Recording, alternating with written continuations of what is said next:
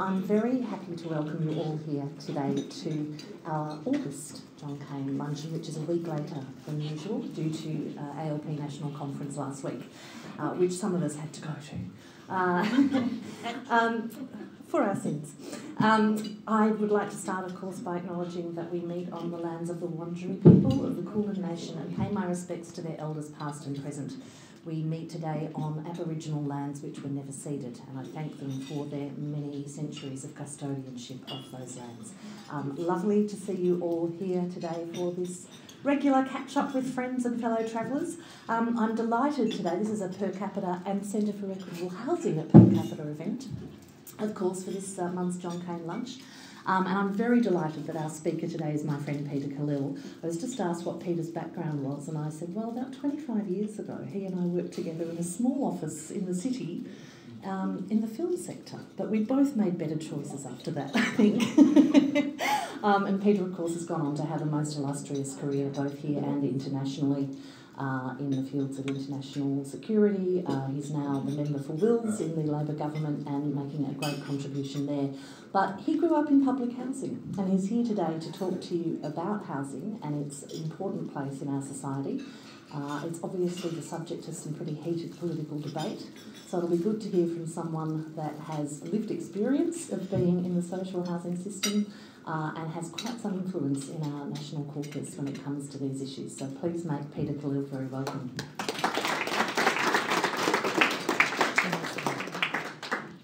Thanks, Em. Uh, good afternoon, everyone. Thank you, Emma, so much for the film industry. Um, I don't know if I should tell this story, but I remember in that job, I got the Peter Jackson script for Lord of the Rings, and I said to my boss because I read Tolkien, I said, "We've got to fund this," and he had no idea about it at all. And uh, anyway, I could have been on a yacht in the Mediterranean if we'd funded that film. But anyway, I got into politics instead, so even better. Um, I do uh, want to thank you and Per Capita for hosting this event today and, and all your wonderful team, Meredith, uh, Rebecca, and Sam, who's apparently going to study data analytics postgrad. Is that right, Sam? Yeah. So we'll find out all the stats from him if you need. Um, but Per Capita is a wonderful think tank, and, and this great initiative of the um, Centre for Equitable Housing is also great, uh, given how important housing is as an issue.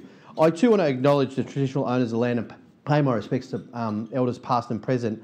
And you know, we're talking about housing today, and this is the, a critical policy area. We've got a seminal moment um, with the referendum coming up uh, in this country. It's a moment, uh, it's a crossroads really for this nation, a decision that is being put before the people of Australia about which direction we take as a nation. Um, and it goes to the heart of uh, policy because recognition of First Nations people in our Constitution and a voice to Parliament will allow Indigenous Australians to make that contribution to housing policy that affects Indigenous Australians. And that's the value of it. And we've got this choice that we, we have before us. I'm obviously uh, campaigning for the yes vote and have been for a while. Um, but I encourage all of you to be involved over the next six to eight weeks as the campaign unfolds.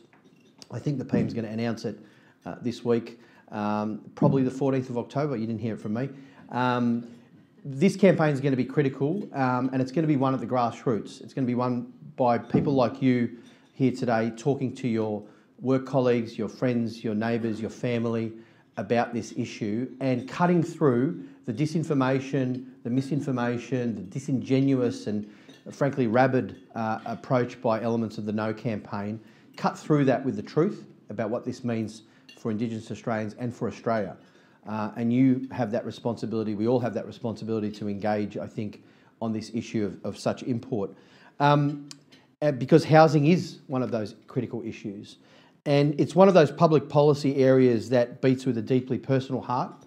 Um, after all, what is more evocatively personal than our dwelling, our home, uh, the roof over our heads? Um, when I was a kid, we moved around a bit. Um, we spent a big chunk of time in a housing commission flat. Um, and I remember every house or apartment that we'd lived in.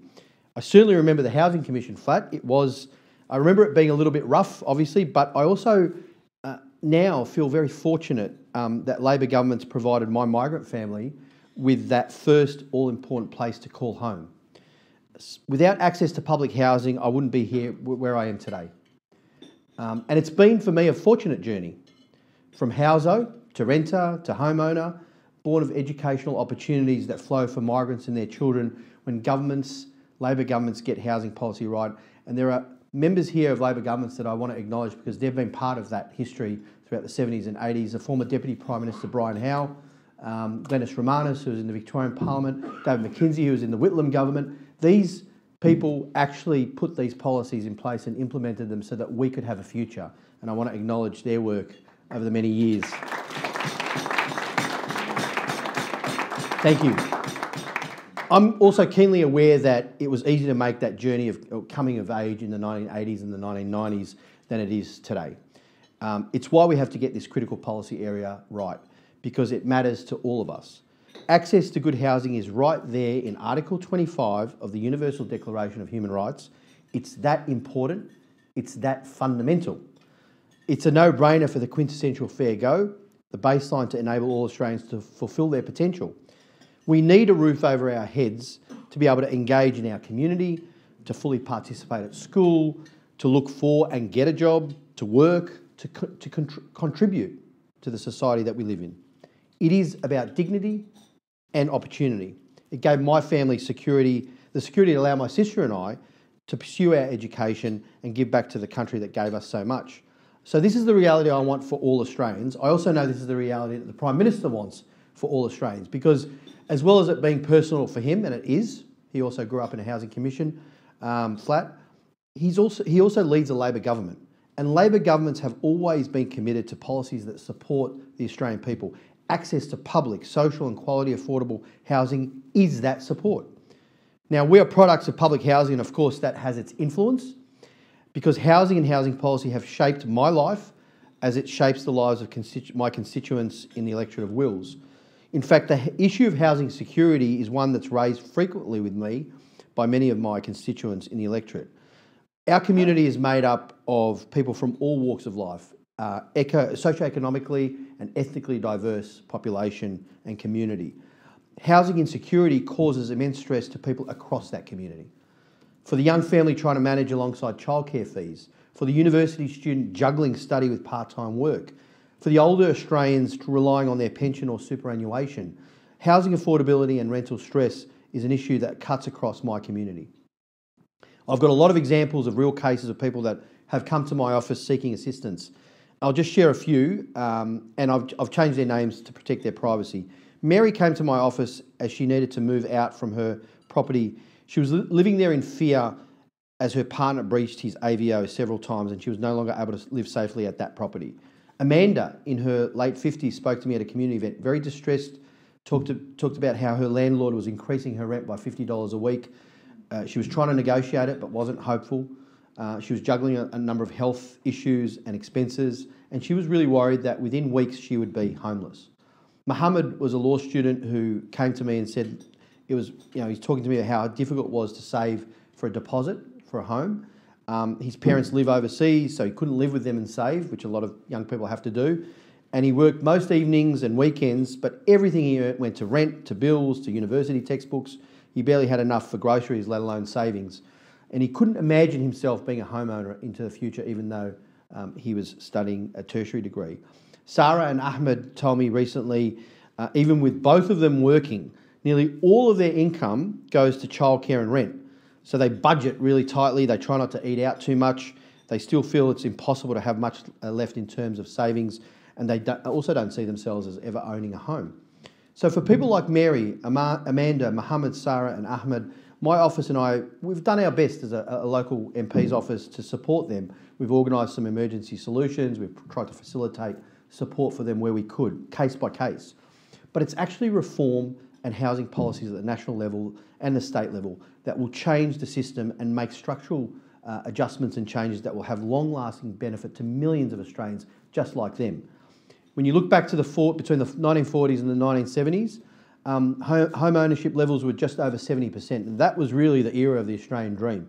Yet census data from 2021 shows the proportion of people who own their own home is now dropped to 30%, and rental stress is also worsening.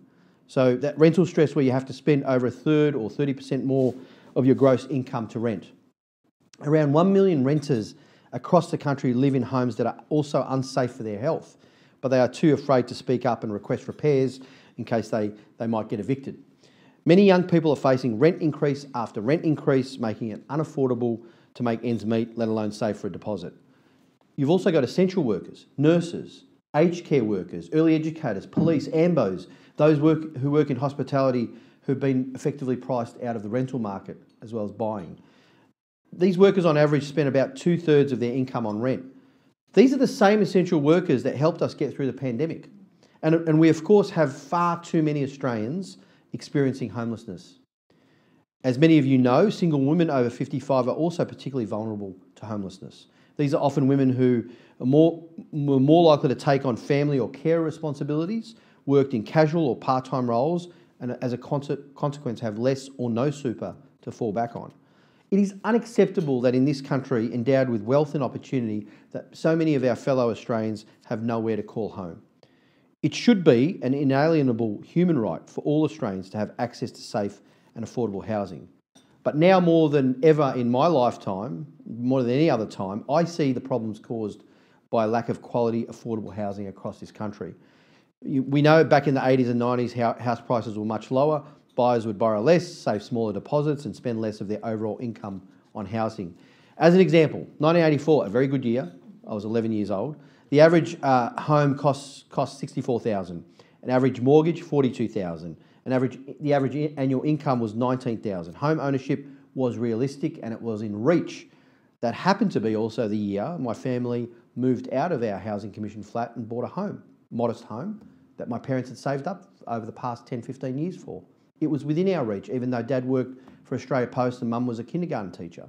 So this has changed. Today, fast forward to 2023, the average home costs 920,000, the average mortgage is 576,000, the average salary is about 90,000. You can see why people are struggling uh, to get into the market. Australian home buyers would now have to borrow 10 times their annual income. So these stats don't lie. You can clearly see how these increases would also impact mortgage repayments and, and add to mortgage stress as well. So while housing was important for my family as migrants uh, in the 80s, in Australia in 2023, it is an issue of national significance for all Australians. And too many Australians are being hit by the rising cost of living, by rising rents, trapping them in a rental cycle for prolonged periods. There are also rising mortgage repayments that we know about, and people are struggling to even get into the market, as I've said. And sadly and unacceptably, too many are facing or experiencing homelessness. And a lot of young people are giving up on the idea of home ownership. Some uh, studies show 70% of young people believe they will never own their own home. They struggle to save for a loan. Not everyone can obviously live with their parents to save up enough uh, or ask mum and dad for a loan as well. The Australian dream is increasingly uh, a dream that only the children of wealthy parents are able to entertain. And these young people feel that home ownership is only possible potentially when their parents pass and they inherit their property or savings. That is just unacceptable, but it's a reality. So these are all some of the reasons. Let's not uh, this be a, a, free pass, though, for the failures of the previous Liberal national government. Here's where I'm going to get a bit political. I am a politician after all. Nine to ten years, we saw an, uh, oversaw an increase in housing construction costs during the previous government, 46% over the last decade. Scott Morrison infamously said he didn't believe in a legacy. Well, he left a legacy of higher house prices, higher rents, and greater housing stress. A legacy that has left many Australians unable to buy their own home. Now, how did we get to the point where so many young Australians have lost hope in the Australian dream? Well, in reality, it's happened over many decades, and there is no one villain, not even Scott Morrison, who's responsible for all of it. Um, the contribution there, but not all of it. The heart of this issue is this governments in Australia and around the world, frankly, have lost sight of the fundamental role of housing. They made decisions which incentivised property as an investment vehicle and neglected housing as a fundamental right to ensure security and dignity for Australians. The taxation settings, like the capital gains discount, planning laws that restrict housing in what would be appropriate areas, and a lack of government investment in public housing have all been contributing factors. So we've ended up in 2023 in Australia where capital is incentivised towards housing, to the detriment actually of innovation and technology in our economy. And with people's wages stagnant for over a decade, a, qual- a quality, affordable house has become a pipe dream for many Australians and an income stream and tax haven for others. These policy settings are a symptom of a deeper ideological point. Every society makes decisions about the balance that needs to be struck between those who can afford to own property and those who can't. Now, in Australia, I would argue that we've, we've entrenched the divide, creating favourable conditions for those buying two or three or more, even more houses, at the expense of the people who are consigned to being, being their tenants. We need to reassert the importance of quality affordable housing as a fundamental human right. We need to rebalance the scales. Now, people, I still think people should be able to invest in housing, but more people must be able to access housing because it is a basic human right. It's no surprise I'm a social democrat. I know that an unfettered uh, capitalist market produces inevitable and intractable divides, which can erode social cohesion. And as a social democrat, I believe it's the job of government to intervene to promote the rights of people who need protection, to regulate that market, to ensure fairness and balance for them. And right now, people who can't access basic affordable housing and protect and need protecting, they need the fairness and a rebalancing to address their structural disadvantage. These factors are contributing to a national moment also of intergenerational unfairness. There's one generation of Australians who are lucky enough to buy housing, you know, before the 80s or in the 80s, access free university, access universal health care, all the great policies, by the way, of the Whitlam and Hawke and uh, uh, Keating governments, and they enjoyed a relatively cleaner planet. There's another generation of Australians who can't buy a house are struggling to pay off their uni, uni fees, are inheriting a planet that is warming to dangerous levels at alarming rates. So it's little wonder I hear so much frustration from all of them, from renters, from those looking to buy, from mortgage holders, and those looking for public housing. In a time when some people have so many houses to their name, there are people that are struggling to simply put one roof over their heads. Again, as a social democrat, I actually believe and am interested in rebalancing the scales to find solutions that increase housing supply and disincentivise property speculation on domestic dwellings. The key word here is rebalancing, finding solutions that don't knock those scales over, because that would, that would cause much greater suffering. We actually need to find solutions that are effective and equitable. In the first year of the Labor government, or the first 15 months of the Labor government, the federal Labor government, housing has been front of mind both in terms of affordability and supply. And we've taken significant steps to rebalance the scale. Of course, you all know about the 10 billion Housing Australia Future Fund, the HAFF, the single biggest investment in social and affordable housing by federal government in more than a decade. And this is uh, set up to support the build of 30,000 social and affordable homes in its first five years. 4,000 homes allocated to women and children impacted by family and, and uh, domestic violence, as well as older women at risk of homelessness, helping people like Amanda, as well as 10,000 affordable homes allocated to frontline workers, all those essential workers that I was talking about. Now, of course, this still hasn't passed the Senate, and I'll come back to the politics of this in a moment. But we've also announced in the first 15 months 350 million over five years to build 10,000 affordable homes. That's an additional amount. Broaden the National Housing Infrastructure Facility, enabling up to 575 million to be invested in social and affordable rental homes. Supported build to rent accommodation, offering tenants flexible leasing terms, long term rental security, and the opportunity to be part of a resident community. We've expanded funding for homelessness, 67.5 million to go to the states and territories. A help to buy scheme as well, which will assist 10,000 eligible Australians to buy a home with a smaller deposit, cutting the cost of buying a home up to 40%. Regional first buyer home, uh, first home buyer guarantee as well, with a deposit uh, supporting people with a deposit as small as 5%. And we've expanded the home guarantee scheme eligibility, which basically allows friends, siblings, and other family members to jointly apply in addition to couples and single applicants, again helping more people get in the market. And we've extended the exemption of home sale proceeds for pension asset testing, encouraging older Australians to downsize and free up housing for younger people. The Prime Minister also announced a $2 billion social housing accelerator uh, to build thousands of new social homes across Australia. And we've delivered support for renters by uh, making the largest increase to Commonwealth rent assistance in over 30 years. That'll help over a million Australians who are renting and, and struggling with that rising cost. Now, just last week, the National Cabinet uh, met and announced a better deal for renters and a further boost to housing supply. They increased the National Housing Accord target of 1 million new homes to 1.2 million new homes, well located homes uh, over five years to be built from starting from 1st of July 2024. And the Prime Minister announced the big announcement was the $3 billion uh, new homes bonus to go to states and territories. Um, that funding program would help the states achieve over their Accords targets. There was also a housing support program of 500 million to help kickstart housing supply as well. And with respect to renters, some of these standards that are so important that needed to be lifted, like a, nationally consistent policy to require genuine and reasonable grounds for eviction, moving towards limiting rental increases to once a year and phasing in minimal rental standards. So all of these policies in 15 months, the HAFF, the Social Housing Accelerator, the Build to Rent and so on, these are all steps that have been taken by federal Labor government to increase the number of dwellings across the country, uh, an acknowledgement of the housing crisis. But the scales have been unbalanced for far too, too heavily and for far too long. And I think the coalition, we, I, I was critical of them for, for, being neglectful and having no action for, for 10 years. Um, and I would say that our policies are a very good start. They're a great start, these measures. But let me address the half elephant in the room uh, because it hasn't passed the Senate. It's a great start. And I said 10 years of neglect uh, by the Do Nothing Coalition, fine. But the start that we are attempting is also getting spiked by the, the populist politics that have been exhi exhibited by the Greens political party, who are blocking the HAFF. What does it mean for Australians? We have a once in a generation opportunity to create a secure, ongoing pipeline of funding for social and affordable housing over the long term. So I think the political grandstanding of the Greens standing in the way of the HAFF. They say they support public housing, yet they proceed to block the HAFF. What does that mean? They're blocking 30,000 new social and affordable homes to be built.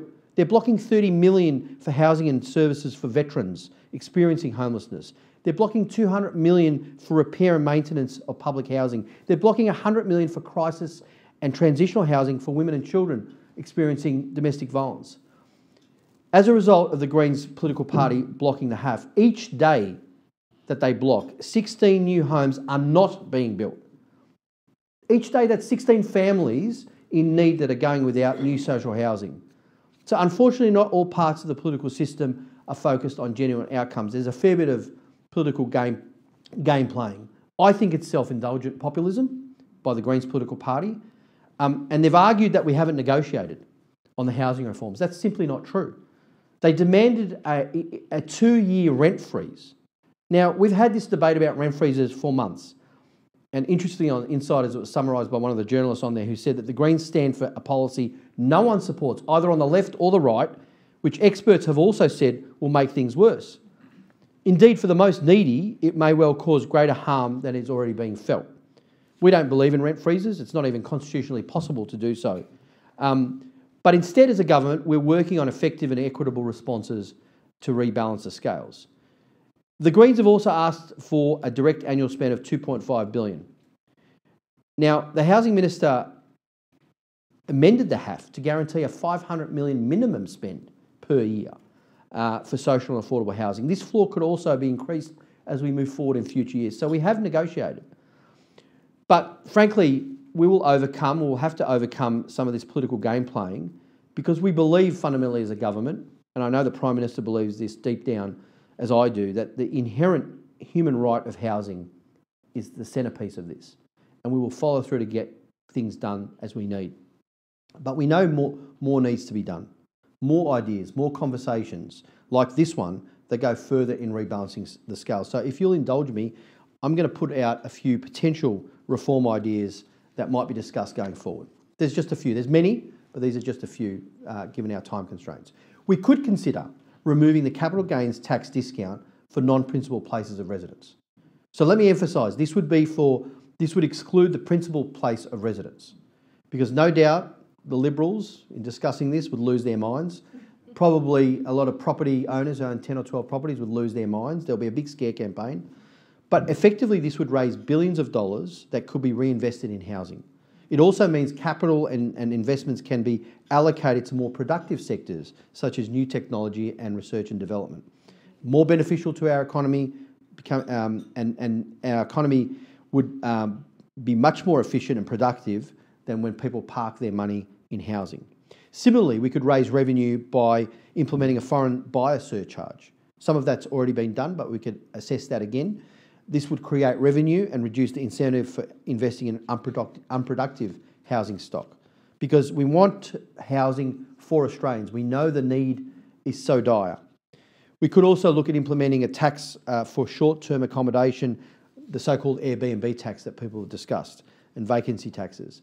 This reduces incentives for taking housing out of rental out of the rental market, and the tax would be proportional to demand in locality. So $20 a night, for example, in Melbourne and Sydney, or $5 in Dubbo. Um, some of you might have seen the recent Age article about the regional uh, Victorian town of Bright. I don't know if you saw that, but basically, there, it's a population of 2,500 people. 600 properties are on Airbnb. It's so bad that the local butcher couldn't find a place, the new local butcher could not find a place to rent or live in, had to sleep in his car. Um, that's just not acceptable. Now, everyone acknowledges increasing su- supply is the main issue. Supply, supply, supply. That's what we've heard again and again. One of the best ways to increase supply is to take local planning decisions off councils. This might be a bit controversial if you're a councillor, no councillors here, um, and give them to state governments.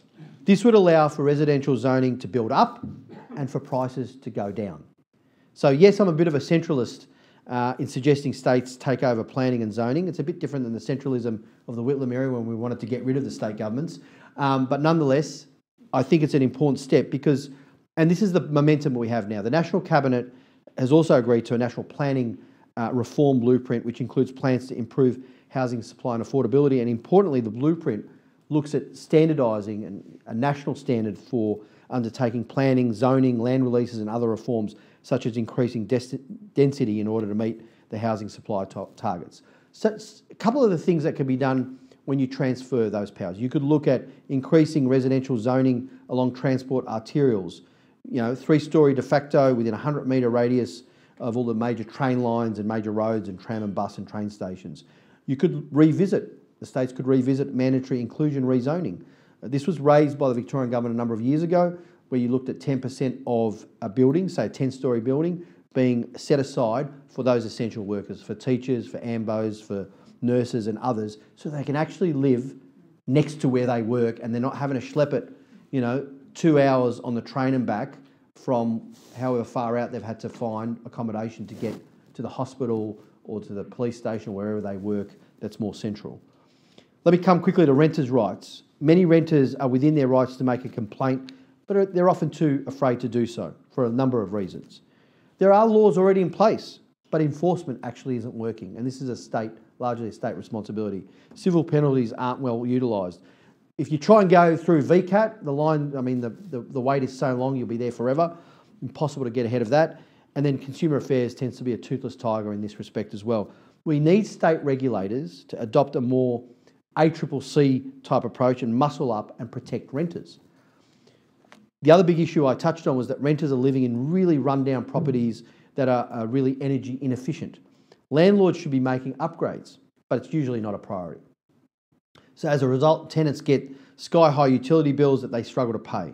Renters are freezing during winter and boiling during summer. So there's a number of ways to address this. You could have a very strong, a stronger regulatory approach. Lift and strengthen the, the standards. Make sure with strong enforcement landlords meet those standards. You could look at subsidising uh, and upgrading rental appliances in, in rental properties or even subsidising things like improving home insulation as well. Obviously, the latter has a significant cost attached to it um, and would be a bit problematic because you, you wouldn't want a landlord to get that subsidy and then on sell the property uh, after a year of renting it. So I, I prefer a very strong regulatory approach, but that's just my view. Either way, improving energy efficiency standards decarbonises and helps tackle climate change. Now, the final uh, piece that I was going to talk, final sort of additional reform I was going to talk about today uh, and discuss was something I was going to call the Housing Australia Fund. Um, and this idea was going to be the centrepiece of this speech. It was the idea of having the federal government pay about you know, $5 billion to the states to build new public and private housing stock. Well, the Prime Minister kind of stole the thunder of that and just announced 3 billion last week and he announced the two billion for social housing a couple of months before that. So he kind of took my idea. In fact, I shouldn't I shouldn't have mentioned it to him a couple of months ago. I actually did talk to him about this and I said we need to do this. Um, I had it all prepared for this speech, Emma, but they've announced it at National Cabinet. I apologise. Um, yeah, it's a great reform because it gets the government, the federal government, back in the business of building housing as a way to counter the need, the need to keep housing margins high. It creates supply, it reduces the power of developers to land and charge exorbitant development rates. Now, here's the bit that I can sort of add to this to push it even further. There is scope to make this investment ongoing, which was my original sort of thought on this. It could become actually budget neutral policy.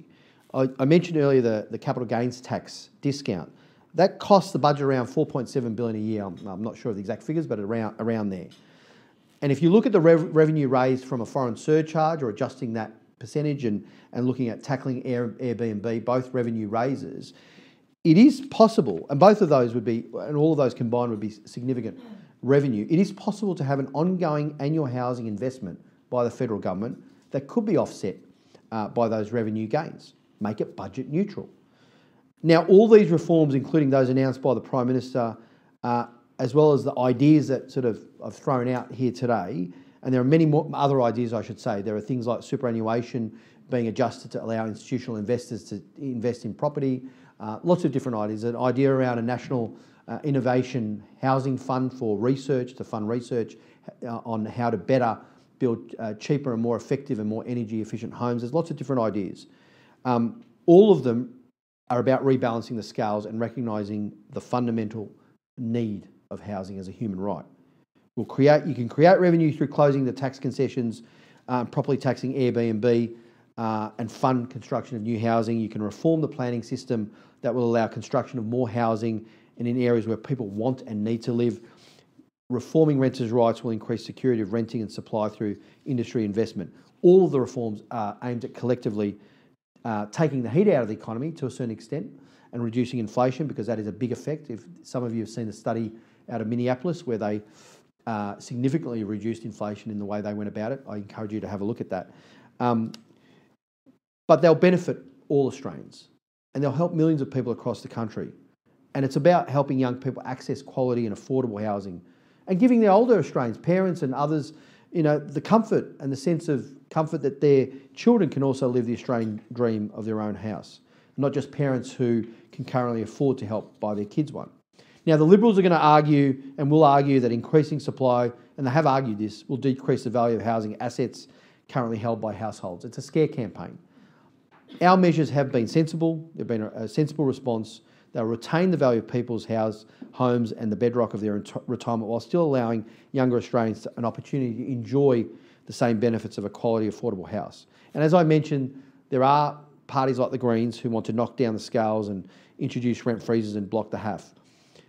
No one wins by doing that. No houses are getting built because of that blockage. It's populist, it's impractical, and it'll do more harm than good. I've tried today to open up a bit of a conversation about how Australia can meet what I think is the, the, the great 21st century challenge of ensuring quality, affordable housing for all Australians in the locations where people want to live, with decent infrastructure, in comfortable dwellings that recognise every Australian's right to the safety and security of a place to call home.